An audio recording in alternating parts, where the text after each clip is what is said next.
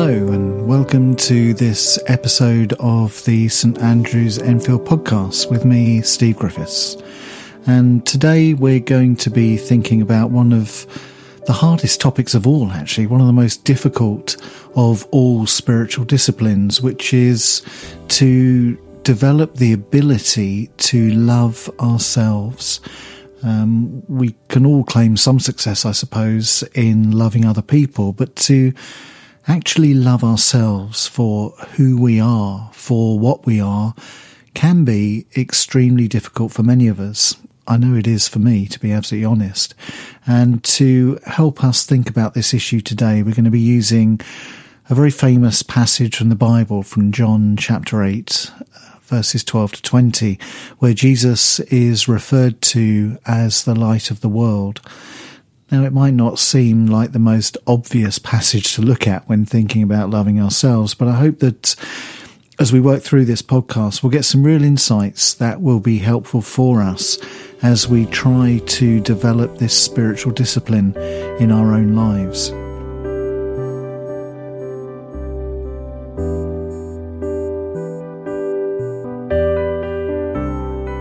Truth is that there are so many contradictions within ourselves. It seems to me that we are constantly seeking to find out who we are as we exist in a sort of middle ground between the spirit and the flesh. And we know what we should be, but we seem somehow unable to fulfill that. We know what we should do, but so often we find ourselves taking another path. And Paul speaks about this tension of contradictions in his letter to the Romans in chapter 7, where he writes this. He says, I do not understand my own actions, for I do not do what I want. I see in my body a law at war with the law of my mind. And that, it seems to me, is the very heart of our contradictions, this battle between the body and the mind. Uh, we know what we should be, but more often than not, we pursue another way of living, another way of behaving. And of course, we very often then beat ourselves up about our weaknesses and our frailties. And that does seem to me to be the experience of so many people of church as well, doesn't it? Uh, too many people know that the church is supposed to be a place of grace, but in reality, it too often becomes a place where we are made to feel even worse about ourselves, uh, perhaps even learn, sadly, to hate ourselves. I heard that again recently when someone mentioned a friend who doesn't come to church because they said they already feel bad enough about themselves and they don't need the church to make them feel any worse. And it seems to me that that is a, a damning indictment of what is supposed to be a community of grace.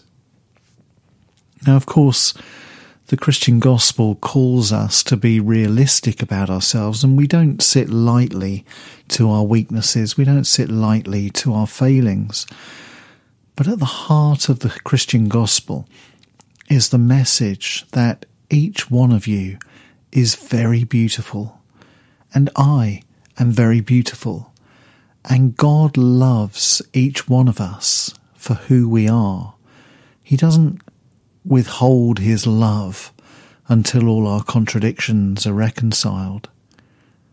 And how much better it would be if we could love ourselves as God loves us. Because it's certainly my own personal experience, and perhaps for some of you as well, that I withhold loving myself because I hate my contradictions, and therefore I don't feel worthy of love. And then, worst of all, I, I project my sense of self loathing onto God, and I assume that He loathes me too because of my contradictions. And it is for me, and perhaps it is for some of you as well, a real battle to feel truly loved by God. Not because I don't believe that God loves me, but because I project my own negative emotions onto him.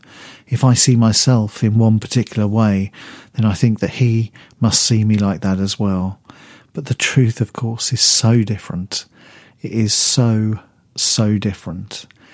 And the journey that we make through life is in no small part a journey out of the darkness of self criticism and into the light of knowing that we are acceptable to God.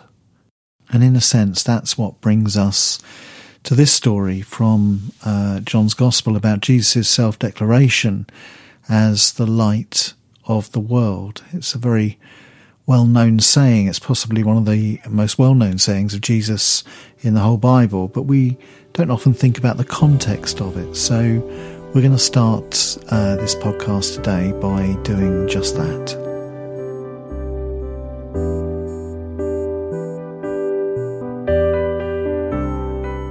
Well, it's not immediately obvious where Jesus was when this dialogue happened because the passage that immediately precedes it, uh, John chapter 8 verses 1 to 8, actually wasn't in the original manuscripts of the Bible and it seems to have been uh, um, somewhat randomly plonked in there.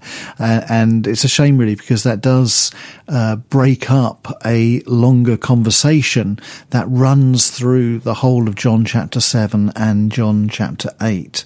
So if we bear in mind that that is sort of one conversation going on across the two chapters, then we can uh, locate this conversation to the temple in Jerusalem. And uh, if it was taking place there, then it wasn't any ordinary day either, because Jesus, uh, we're told, was visiting the temple for the Feast of Tabernacles. Now, this was a major feast of celebration that lasted for seven days and it was a really noisy festival. It was uh, seven days of music and dancing and eating and singing. So uh, don't have the idea that Jesus is whispering this I am saying in serious hushed tones in the quiet of an upper room somewhere. Uh, he was probably in the court of the women in the temple in the midst of the celebrations, and he probably had to shout above all the noise to be heard.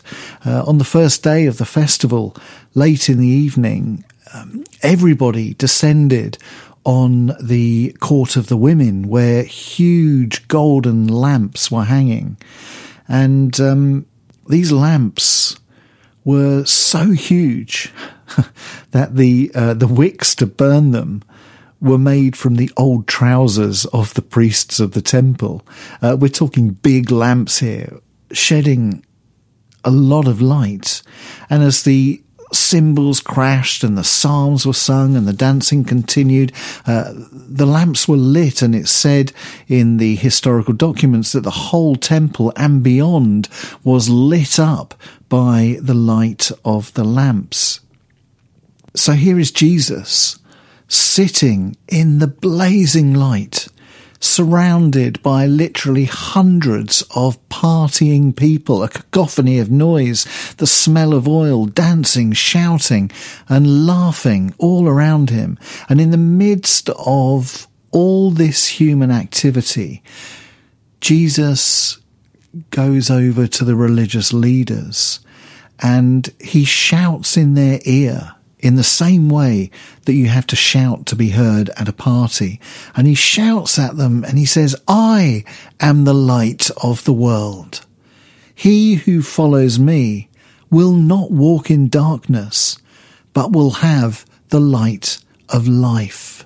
And the religious leaders undoubtedly think to themselves, this crazy Galilean carpenter is at it again. Doesn't he have any respect for the festival? Is he just completely delusional? But no, Jesus was deadly serious. I am the light of the world. He who follows me will not walk in darkness, but will have the light of life.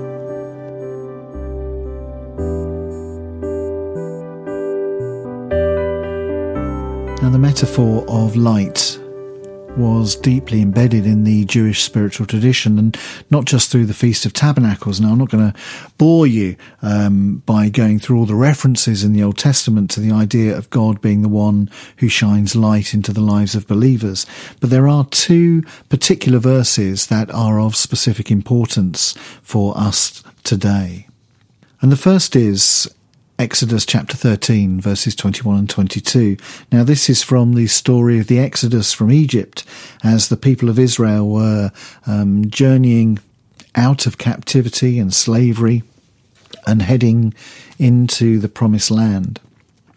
And as we know only too well ourselves, the journey from spiritual captivity into freedom in God is not one that we can make ourselves without the guidance of God Himself. And so we read in Exodus chapter 13 that the Lord went before them by day in a pillar of cloud to lead them along that way, and by night in a pillar of fire to give them light, that they might travel by day and by night.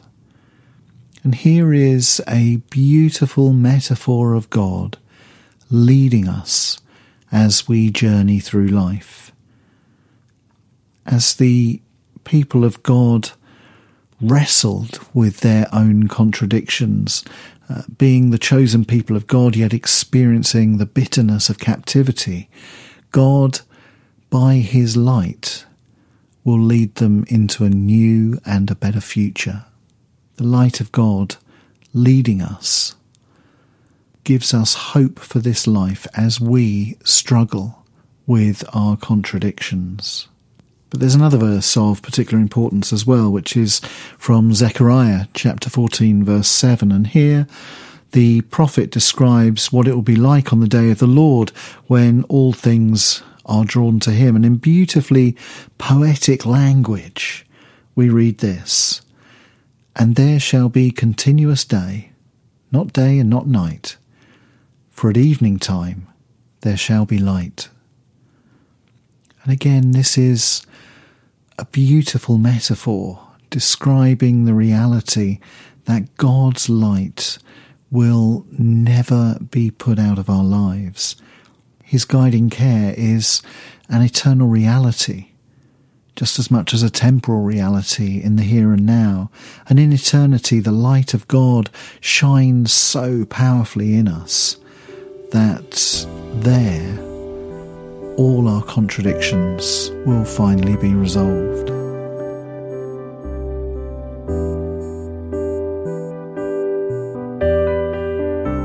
But the Pharisees who were listening to Jesus just didn't get the point of what he was saying and and they challenge him on his claim in verse 13. They say to him, You are bearing witness to yourself your testimony is not true. And here they're referring to the law of Moses, where two witnesses were required to make any claim have a legitimate legal base.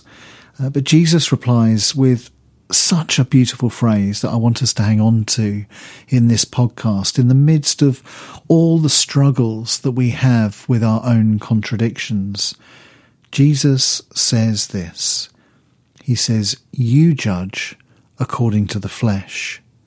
I judge no one. Isn't that so beautiful? You judge according to the flesh. I judge no one. The Pharisees had heard the words of Jesus and they looked at this Galilean carpenter who, it seemed to them, had developed some sort of Messiah complex and they judged what they saw. They looked at all the contradictions that stood before them. A carpenter come religious teacher. A man building a spiritual family, yet himself of uncertain birth. A gentle and kind man, but one who wasn't afraid to challenge politicians and religious leaders. They looked at Jesus Christ and they saw a bundle of contradictions and they judged him. They judged what they saw. They judged him according to the flesh. And I think that we so quickly fall into that Pharisaical position when we look at our own lives and we consider our own contradictions. We know that there is uh, within us the desire to be holy, but we are only too aware of the weakness of the flesh. We know that we should love a certain person, but we can't help resenting them instead. And within most of us, there is a longing to be able to forgive that person who hurt us so badly in the past, and yet we are fully aware that we just can't seem to let go of the anger, the hurt, or even the hate. And we consider our own contradictions and we judge ourselves according to the flesh.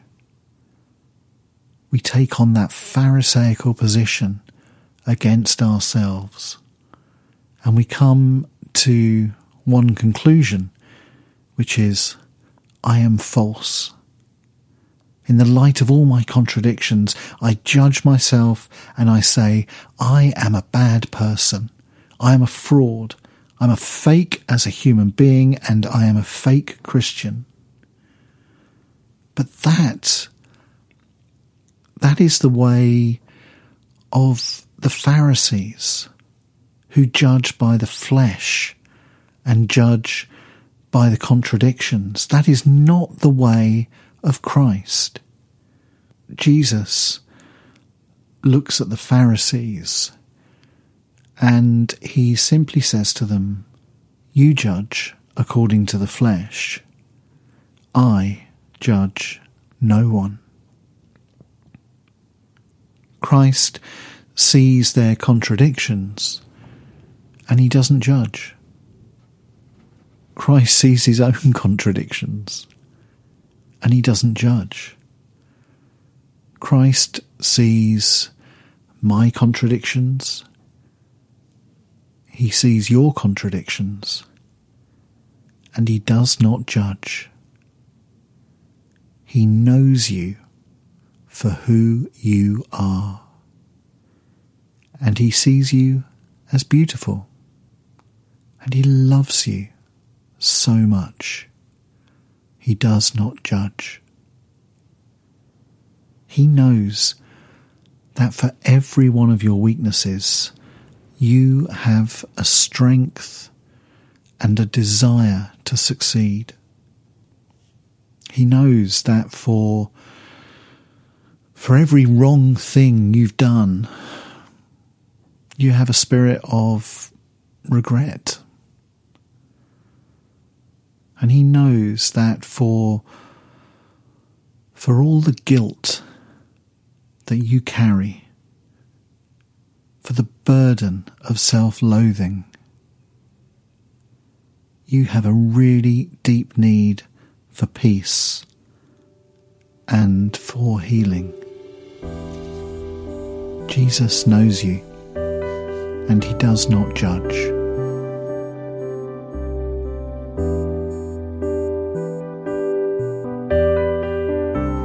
So rather than carrying in our being the judgmental nature of the Pharisees, through uh, which we give ourselves such a hard time. Uh, perhaps we need to try to uh, chill out a bit and to give ourselves a break and to develop more of the grace and compassion of Jesus towards ourselves. He doesn't judge us according to the flesh. So let's not judge ourselves according to the flesh. It's often easier, isn't it, for us uh, to have compassion on others than it is to have compassion on ourselves. But Jesus, the light of the world, meets us with compassion and grace even when we feel lost in our own contradictions. And He sees you as beautiful, and He does not judge. So if we want to mirror Christ in our own lives, we could do a lot worse than starting by not judging ourselves, by trying to love ourselves a little bit more, by giving ourselves a bit of a break and not condemning ourselves for our failings. The truth is that all of us are on a journey. I'm on a journey. You're on a journey.